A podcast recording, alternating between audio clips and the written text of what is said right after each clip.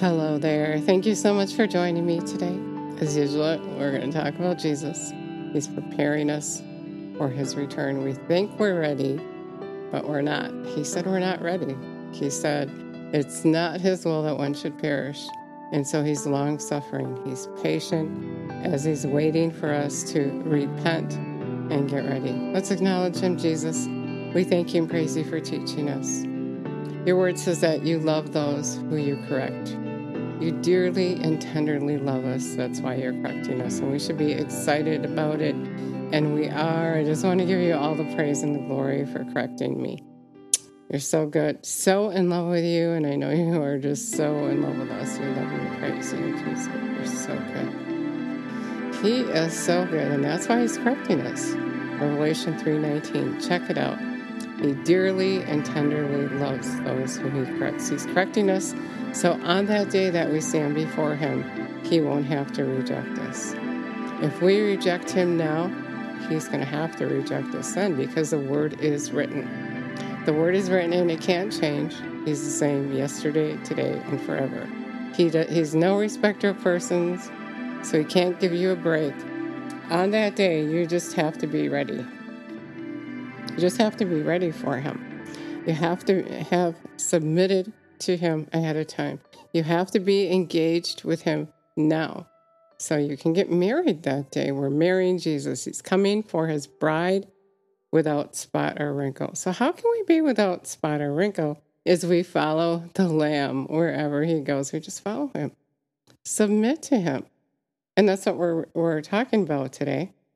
James 4 7 says, Submit to God, resist the devil, and he will flee. But God says we live backwards from that. We submit to the devil, and then God, he we separate ourselves from him. He can't be in the midst of the enemy because he's good. He doesn't hang out with evil, and the enemy is evil. So in, in, instead of living in faith, we live in fear. Instead of forgiving and loving, we hate. Instead of calling those things to be not as though they were, we just say what is. Instead of our instead of going out of our way for others, it's all about us. We live opposed to God. And that means on that day, we're not going to be we're not going to be delighted to see him. And he's not going to be delighted to see us. It's not his will that one should perish. It's not going to be easy for him, but that's what he has to do. And he's separating right now the sheep from the goats, those who will follow him and those who are turning away from him. So on that day, when you get in that line and you stand before him, you've already been accounted as whichever life that you've lived. If you lived for yourself, you're going to be separated. If you submitted to the to the enemy, you're separated to that side. When you submit to God, that's different. And so on that day, you want Jesus to say, Well done, thy good and faithful servant. You overcame. Your name will not be blotted out of the book of life. Revelation tells us that if we don't overcome, if we if we submit to the enemy, we're not going to be overcoming and our name will be blotted out of the book of life. If you got your name in there, if you started out submitting to God, but you quit and you gave up, isn't that what an overcomer is? Someone who doesn't quit and give up? Then your name is going to be blotted out of the book of life. That's a terrible thing. You don't want that to happen. So, verse 8 says, Come close to God and he'll come close to you. It's up to us. You come close to God and he'll come close to you. Recognize that you are sinners, get your soiled hands clean. Realize that you have been disloyal, wavering individuals, divided with divided interests, and purify your hearts of your spiritual adultery. What's God saying? Anything you put before Him is your God. Anything you put before Him is adultery. Anything you put before Him, He's jealous of. He thinks about you all the time. He's in love with you. He's in love with you, and He wants you to be in love with Him. He wants you to be as important to Him as you. He, he wants he wants to be as, He wants to be important to you, as important to you as you are to Him. He thinks about you day and night, He plans for you. The word tells us He has His mind on us all the time. He has gone out of His way for us, and now He's asking us to return that love to Him. Submit to God, resist the devil, and He'll flee. But if we submit to the enemy, we've separated ourselves from God. God gives us a choice.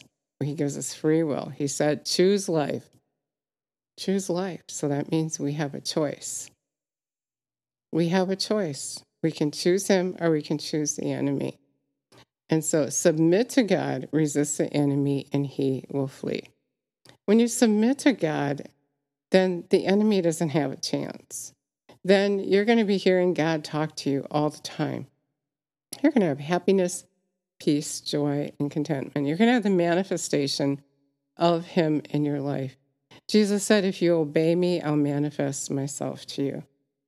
And the same is true for the enemy. If you obey him, you're going to have the manifestation of him in your life. You're going to have chaos. You're going to be living under the curse. You're going to be living prideful. There's all kinds of different areas you can live in.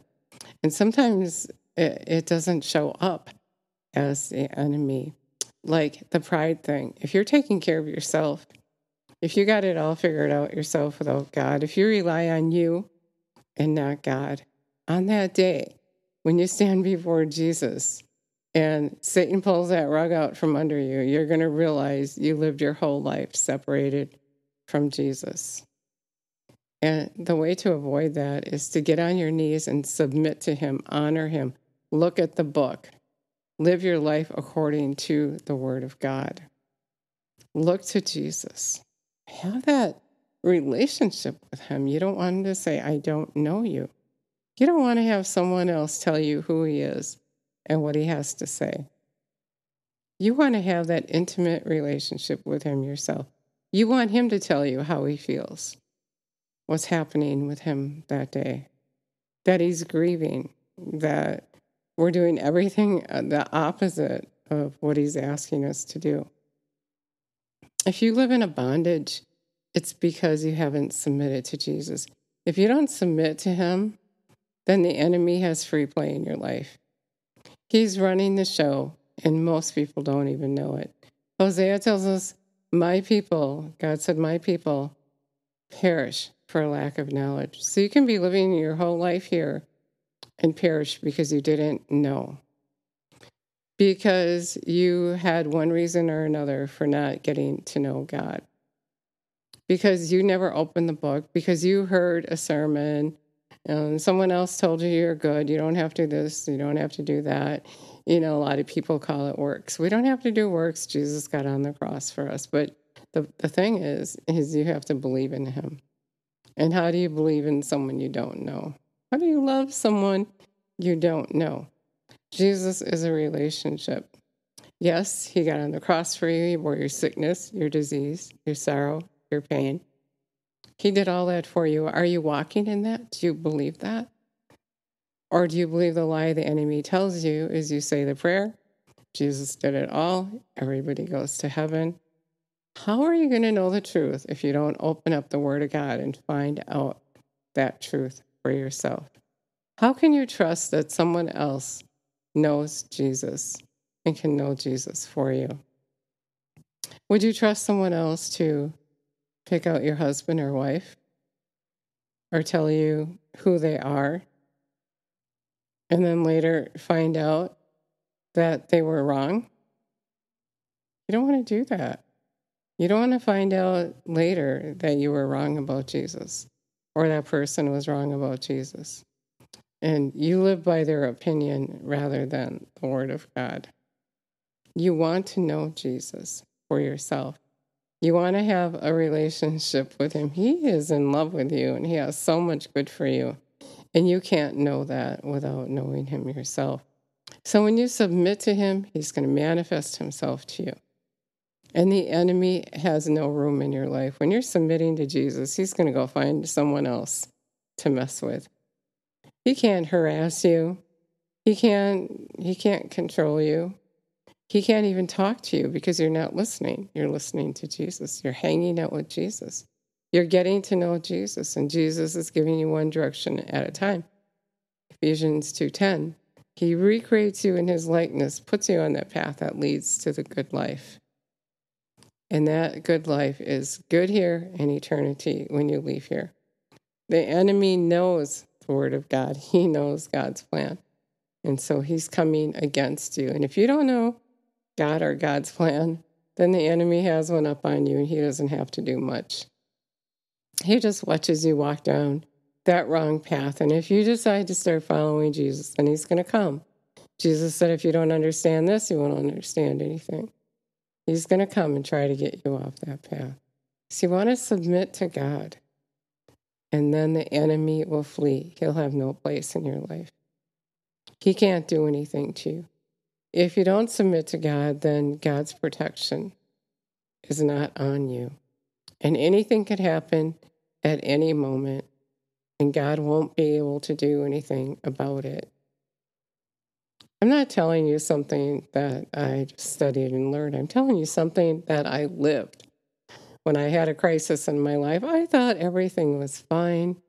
And then when that crisis hit, God spoke to me, so there was nothing I could do. He has no respecter of persons. If you don't obey him, there's nothing he can do because you've walked away from him. But if you submit to him, if you repent, come near to him, wash your hands, come close to God, and he'll come close to you. Recognize that you're a sinner. How do you recognize that when you sit with him and, and let him tell you, let him correct you? Get your soiled hands clean and realize that you have been disloyal to him been disloyal to him. Wavering individuals with divided interests. Gotta decide which way you're to go. Purify your hearts of your spiritual adultery. So, God is saying that we've done life backwards today. Rather than love, we hate. Rather than think the best of every person, we think the worst. Rather than going around doing good, we go around criticizing and and um, just anything but. So, if you want to come close to God, if you want to repent, if you want Jesus to live on the inside of you and teach you his way, then I want to say that prayer with you. Jesus said in Revelation 3:19 that he dearly and tenderly loves those he corrects. So you have to be willing to be corrected, delight in being corrected. I love being corrected now. I don't want to walk in the dark. I didn't like it at first. It's hard to give up your will, it seems, but when you know that He only has good in mind for you, it's easy. Just give it up, let it go, because He has something better for you. Correct me, Lord. I don't want to be walking in the dark and then find out that day when it's too late that I was living opposed to your will. Correct me now. And then Revelation 3:20, Jesus said, he's knocking at the door of your heart, and if you would heed his voice, if you would heed his voice, then he would come and live on the inside of you. He would do that, but only if you heed his voice. So it's not a prayer. Then you walk away, you do what you want, you live like you lived before. say you believe and you love Jesus.